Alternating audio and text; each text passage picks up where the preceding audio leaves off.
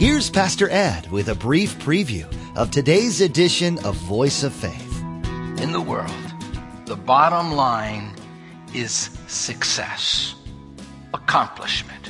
No matter how you got there, no matter who you stepped on to get there, no matter how maybe you lied or did the wrong things, all we want to know is what's the persona? Not so. Not so with God. God has a different rule for measuring our lives. God has a different rule for measuring our lives. It's the life of Jesus. In today's message, Pastor Ed brings our attention to the many Hall of Fame facilities scattered around our country. They're filled with men and women who've achieved the highest level of success within their careers. As believers, we won't be measured by the standards of the Hall of Famers.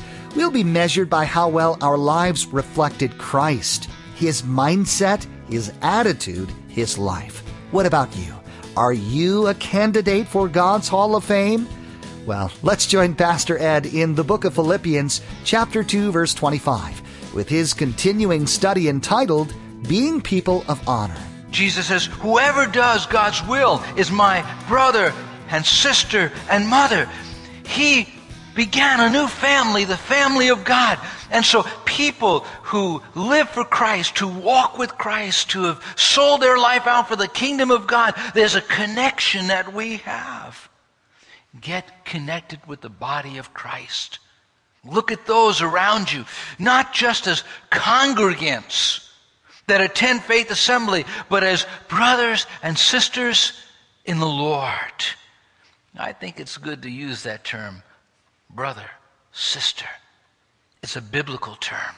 And he gives him this title, brother. He is a fellow believer. Uh, he calls him also a fellow worker, this person of honor.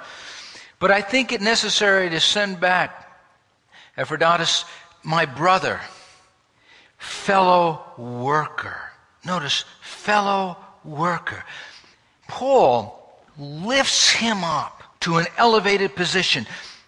Here, this man comes as a messenger with a message from the church of Philippi. He comes with some resources financially to give Paul to help pay for the rent and the cost of that house that he was in.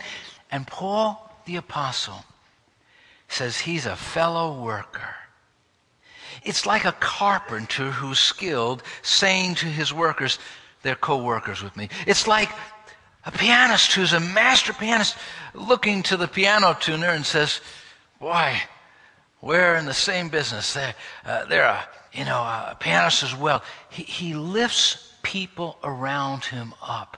There are some people you come into their presence and they lift you up. Uh, Paul the apostle wasn't hogging center stage. He brought people alongside of him to work with him, and he lifted them up. And they were involved in the ministry. And he says, Here is my fellow worker. I remember a friend telling me how his mother was raised up in a very difficult home, and she carried into her home, her family, those difficulties. Uh, she was always put down by her parents, and she wound up uh, putting down her children. When her children attempted to help her around the house, maybe paint, maybe fix something, maybe do something in the garden, she would put them down and say, Oh, you can't do that, don't bother. We ought to be the type of people that lift other people up, to help them in the work of the Lord. Here, Paul was a, an apostle who had incredible revelation from God, and yet he's lifting others up to serve in the church. The work that you give and the work that you do in the church is more than a job. It's a calling. In fact, someone illustrated that by uh, this what they wrote, and I'd like to read it to you. In a job, you expect to receive. In a ministry, you expect to give. A job is your choice. A ministry is Christ's call. In a job, giving something to get something. In a ministry, you return something that has already been given to you. A job depends on your abilities. A ministry depends on your availability to God. A job done well brings you praise. A ministry done well brings honor to Christ. Knowing that God has called us to be workers in the kingdom, not just to be pew warmers, not just to sit on the sideline, not just to simply observe, but to participate.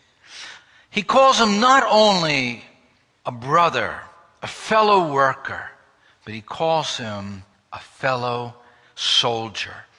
He says, He is my fellow soldier. Perhaps Paul was thinking of the Praetorian Guard, who were soldiers and how they worked together in harmony. And perhaps he was thinking of the Roman army who would lock shields together and they would move forward like a giant wall in a battle. He was saying, we are to lock shields together. We are to be soldiers in the army of Christ. We're in a spiritual battle.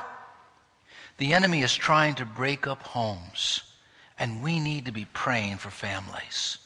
The enemy is trying to break down the morals of our nation. And we need to be uplifting God's standard of morality in our nation.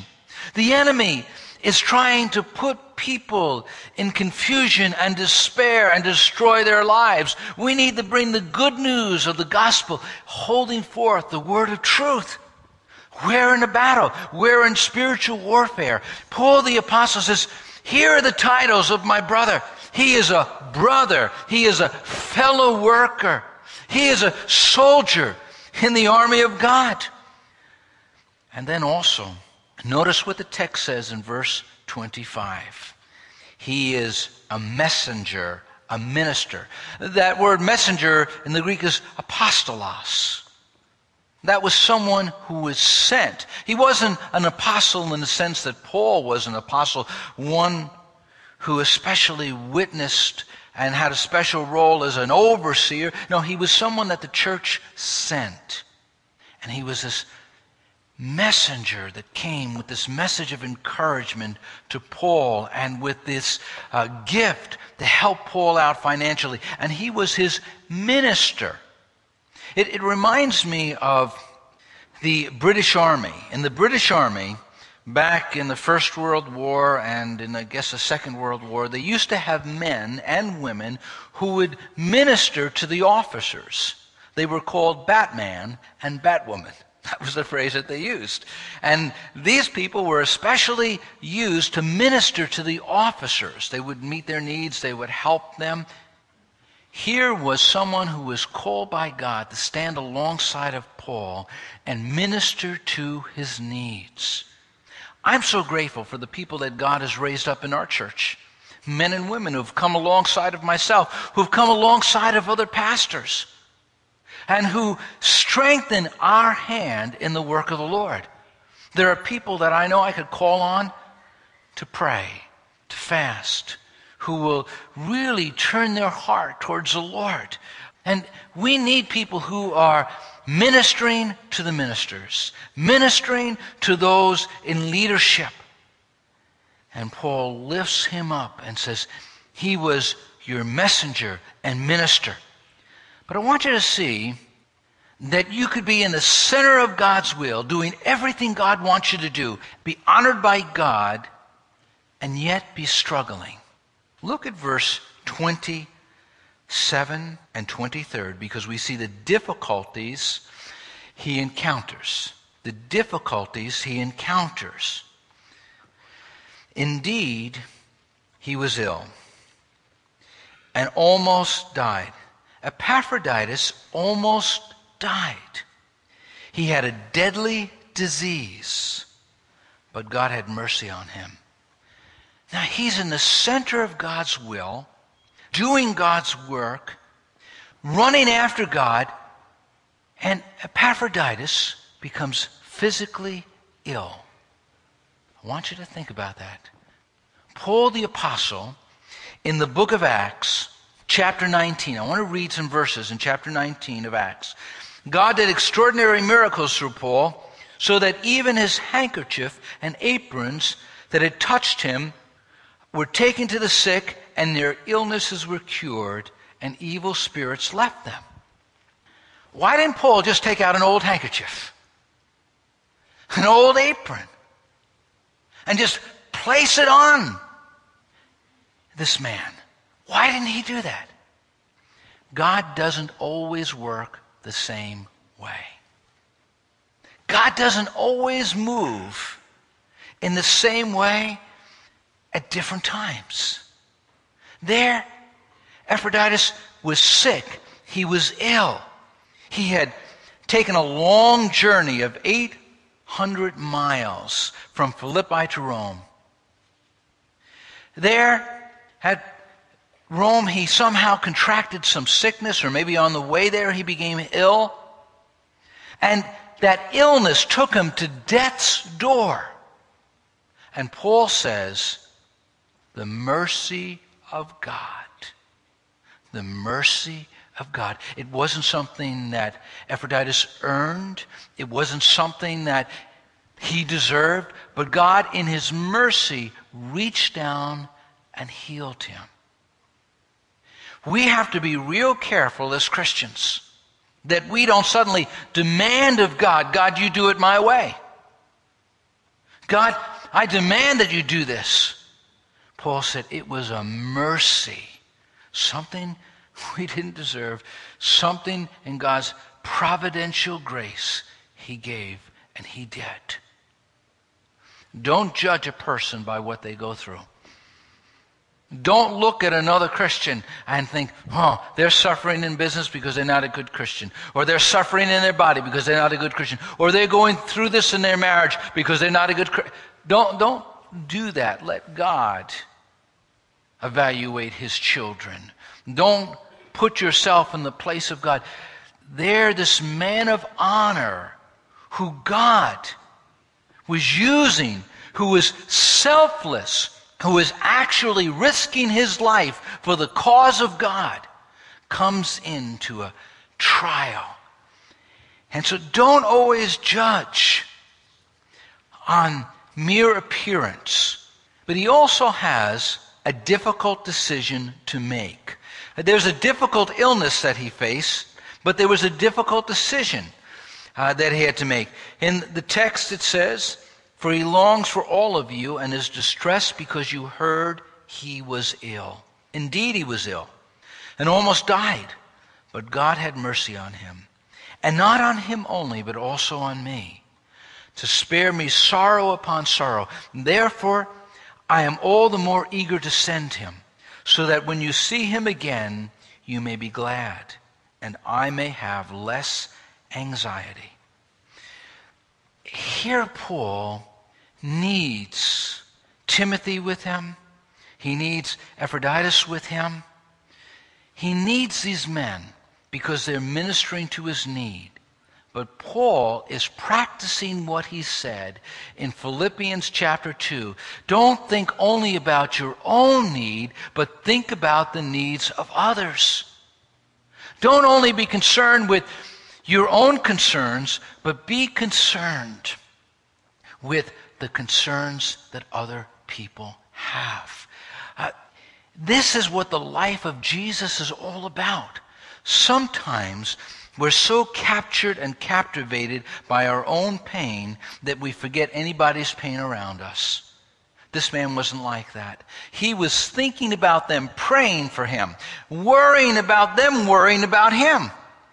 Because they're back there maybe fasting and praying, and he's recovered, and communication then was not like today. If you want to communicate today, all you have to do is email a manuscript. You know, Paul didn't have email back then. It, it, would have taken a long time to get this manuscript of the book of Philippians, at least six weeks to travel that 800 miles, if that's if the weather was good and if the travel conditions were good. He couldn't pick up a cell phone. You know, we could communicate with people around the world. Just pick up our cell phone and talk to them, or immediately send an email or communicate on the computer. But back then, it was far different. And back then, too, when a person had a serious illness, they weren't expected generally to recover. Today, person gets a bad diagnosis, and we have hope for recovery. I'm grateful for the society and the time that we live in. But back then, when you came down the death's door, that door was surely going to open. In most cases, it did. But here, God intervened supernaturally. And he's healed, and he's concerned about people still praying for him, worried about him, concerned about him. That's manifesting a Christ like life. A Christ like life cares about other people, thinks about their needs, is not caught up with themselves, puts others' needs before even their own needs. And that's what they're doing at this point. They're putting the needs of others before their own. And they make this very difficult decision. They said, I'm going to send him back to the Philippian church. In Philippians chapter 2, verses 3 to 4, do nothing out of selfish ambition or vain conceit but in humility, consider others better than yourself. Each of you should look not to your own interests, but also on the interest of others. We look at the next movement in this text, and you see the appropriate reception of a man of honor. Verses 29 to 30. Welcome him in the Lord with great joy, and honor men like him because he almost died for the work of Christ, risking his life to make up for the help you could not give him. Right then and there, Paul the Apostle doesn't want any whispers in that congregation. Ah, why did he quit? He couldn't finish um, the mission that we sent him on to help Paul. Whispers that would have somehow undermined this servant of the Lord. And so Epaphroditus, at that moment, is encouraged by Paul, and Paul says to the congregation, Receive Epaphroditus with a warm welcome, with joy in the Lord. How many times do we rejoice over other people's victories in Christ, over their service to the kingdom, and acknowledge what they've accomplished for the Lord? And it can be those small areas, those secret areas, those areas that are not publicized most, but are behind the scenes. And there, Epaphroditus is going to receive a warm welcome. They're going to say, Welcome. It's good to see you. We're so glad that God answered our prayers. We're so glad that God spared you. It says, Rejoice in the Lord. Everything that Paul does, and everything that Christians do, Paul is saying, you do it in the Lord. This whole life that we live is in Christ. We live in the Lord. We serve in God. Our life is centered in Jesus, not in the world, not in the flesh, but it's in the Lord. And here they said, rejoice. Receive Him with joy. How many times do we sit back and we thank God for people? Thank God for people who have prayed for us. Thank God for people who have helped us. Thank God for people who have strengthened us along the journey. Thanking God simply for those who have blessed us on the way and rejoice for what they've done even for others.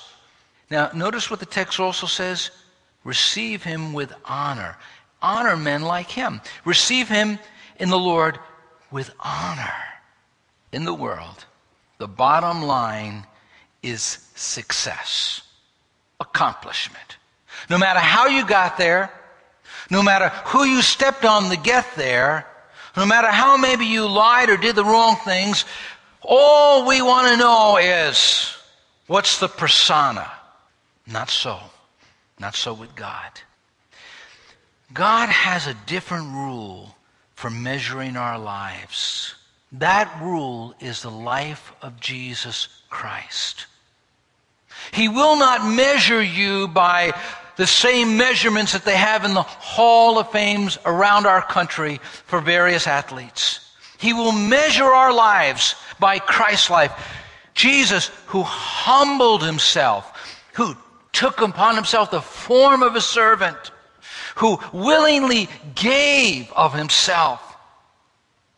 Let this mind be in you, which was in Christ Jesus the mind of Christ, the attitude of Christ. That's God's measuring stick for us. That's how God's going to evaluate us. The world system is far different. The people we honor and the way we honor people tells us a lot about ourselves. It tells us what we really value. It tells us what we really hold dear. And Paul said, when you could mark out a brother and you could see a Christ like life and you honor that sacrificial life, you're really reflecting the heart of God because that's the type of people that God honors. That's the type of people that God will honor. I'm amazed when I read this text because it says, because he almost died for the work of Christ, risking his life to make up for the help you couldn't give. He represented that church. He was willing to risk his life. You know, people are willing to risk their life for all sorts of crazy things today. You know, the extreme sports that they have? And uh, I, was just reading about some of those things, uh, those skyboarding, you know, and, and all the people that recently, or a number of people that recently died, and people write about them and consider them heroes and, and they honor them. And I think, what are they honoring people for doing stupid things like that? Now, I, I don't want to upset anybody, you know what I mean? But these extreme sports is crazy stuff. But I think of men like Dietrich Bonhoeffer who came to the United States and who was fighting the Nazis and, and Hitler's rule and reign in Germany, and the church was protesting, at least a segment of the church that he was involved in. And he came to America and they asked him to stay. And he said he couldn't because he knew the church needed him back in Germany. And he knew that would mean certain death. And there he gave his life for the cause of Christ. He risked his life for the work of the Lord. What are we risking our lives for? What are we spending our lives on? What are we willing to give our lives to? It should be the work of God, the kingdom of God. I want to make a plea to you from the depths of my heart that you would start serving the Lord Jesus Christ. Do something for the kingdom of God. Don't spend your life on something that's soon going to end, that has no purpose and no meaning past this present life. Spend it on something that really means something, something that will last for eternity. God never makes a mistake in his word. He pictures this man and he holds him up in his hall of fame. And he says, Here's a model of a man that's worthy of honor. And for you and for me, God's not going to look at our public persona. He's going to look at how we lived our Christian life if we've lived like Jesus lived, if we were willing to serve sacrificially, living not for self, but for Christ. Commonly called the Book of Joy, Philippians is a powerful book to Christians. This book exhorts us to have joy in the midst of trying times, to be united as Christians by our head, Jesus Christ, and to be people with testimonies in our communities that are known to be honorable. Each day here on Voice of Faith, Pastor Ed will be teaching verse by verse through the book of Philippians. This 19 part series will certainly encourage you in your walk with Jesus Christ. Perhaps today's message sparked a thought in your mind, an area in your walk with Jesus where you need to grow. We encourage you to download today's message again to review. Simply log on to voiceoffaithradio.com and select today's date from the Voice of Faith media player. Again, that's voiceoffaithradio.com. Now, we'd like to invite you to join us at Faith Assembly for worship on Sunday mornings at 9 and 11 a.m. or Wednesday evenings at 7 p.m. For driving directions and more information, log on to voiceoffaithradio.com and follow the link to Faith Assembly. Or feel free to give us a call at 845 462 5955. That's 845 462 5955. Well, that's all the time we have for today. You've been listening to Voice of Faith with Dr. Ed Jones. We invite you to join us as Pastor Ed continues teaching through the book of Philippians, right here on Voice of Faith.